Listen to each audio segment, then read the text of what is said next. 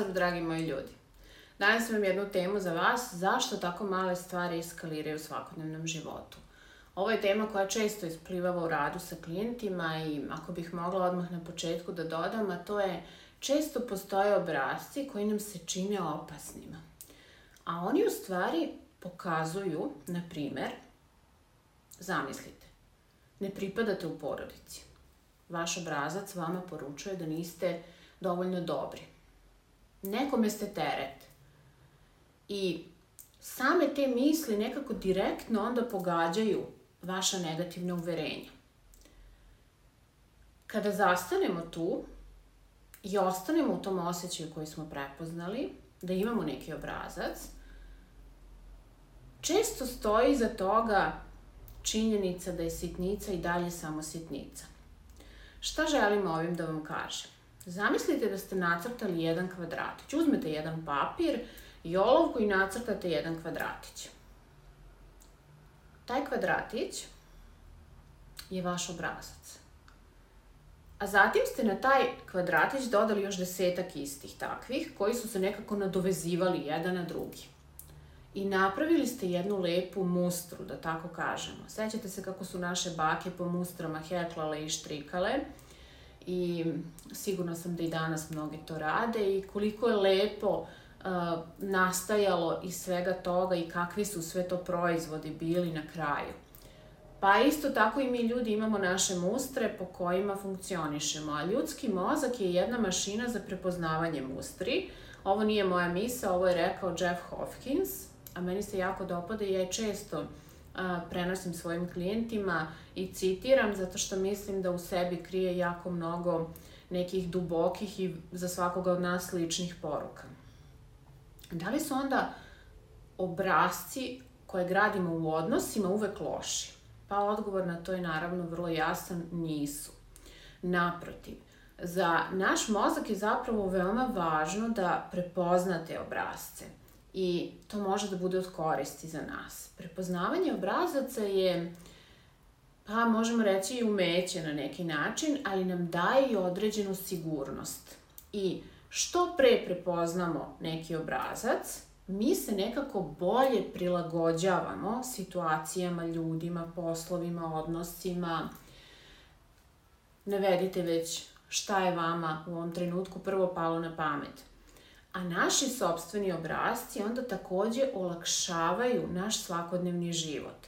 Pa sad, kako ovo možemo da iskoristimo danas da pre svega iz ovog videa nešto naučimo i da odete sa mišlju i željom i voljom da nešto probate, da testirate u svom životu. Možda znate koliko je stresno kada recimo svaki dan morate da spavate negde drugde, na nekom drugom mestu, ili da svaki dan, takav vam je prosto posao, morate da tražite i da odlučujete gde ćete nešto pojesti za ručak. Isto to važi i za naše odnose. Um, kada uđemo u takav obrazac, razmišljamo kakav je neko, može li mi biti dobro sa njim. Isto tako i u restoranu, da li mi je ovaj restoran ok, da li će mi biti ovde fino, da li će mi napraviti nešto ukusno da pojedem. I u pravom smislu reči može da nam bude udobno i u odnosu, ali i u nekom restoranu i da nam bude i ukusno. A ako problem prepoznamo u drugima, recimo kroz naše obrazce koji nam se čine opasnima, mi onda u stvari sledimo možda neka naša uverenja koja nam poručuju da nam neki obrazci, odnosno neki odnosi, odnosno neki poslovi, neki ljudi, izbori naši ne odgovaraju više, odnosno ne odgovaraju više našim vrednostima. Mene ponekad pitaju i kako ja sada da prepoznam obrazac, kako ja sada da u ovoj, tren, u ovoj, situaciji, u ovom trenutku, prepoznam da sam ušao u neki obrazac, pa hajde da to pojednostavimo. Jednostavno, um, da presečemo traženje obrazaca. Recimo, uvodimo štrajk traženju obrazaca. Šta to znači?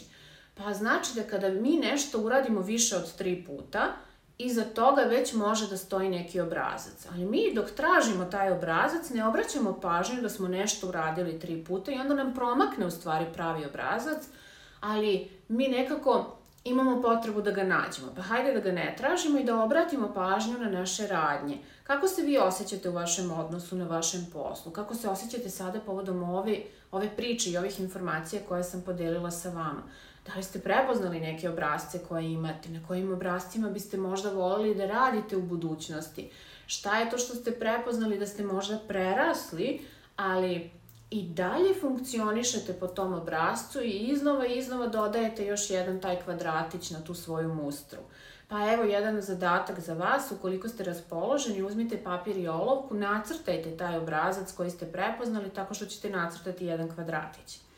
I onda prepoznajte prvu sledeću situaciju kada ste taj obrazac preslikali na tu situaciju, pa dodajte još jedan kvadratić na to onako na neki ćošak zalepite još jedan kvadratić. Pa krenite da nižete jednu mustru dok ne dođete do jedne jasne slike ili možda situacije u kojoj ćete videti sebe kroz širu sliku i shvatiti na koji način funkcionišete u odnosima, kako gradite odnose, prijateljstva, kakvi ste u porodici, šta je to što očekujete od drugih, šta je to što uporno ponavljate kroz tu svoju mustru, odnosno obrazce i koliko uh, prepoznajete pozitivnih obrazaca koji vas raduju, čine vas nekako lakima i uh, udobno vam je u vama samima, u taj kvadratić upišite plus.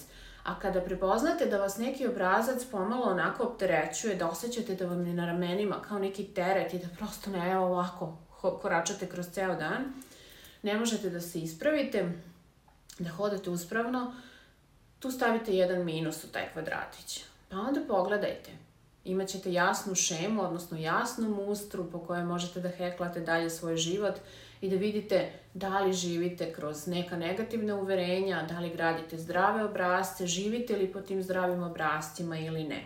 Ukoliko vam je ova tema interesantna i ukoliko vam je ova epizoda bila korisna, pozivam vas da ostanete na kanalu, delit ću dosta ovakvih informativnih sadržaja, edukativnih, sa mnogo primjera iz prakse i sa radionica i radujem se ukoliko zapratite kanal, podelite sa svojim prijateljima, pozovete one za koje smatrate da bi možda bilo od koristi i pozivam vas ukoliko ste željni da više saznate o ovoj temi, da istražite na moje stranici predstojeća dešavanja, predstoje nam webinari, online, naravno, gde god da se nalazite u svetu, možete da se pridružite i da učestvujete na različite teme. Ćemo razgovarati i pre svega deliti ovakve korisne primere i vežbe i možda raditi na vašem primeru ukoliko se odvažite.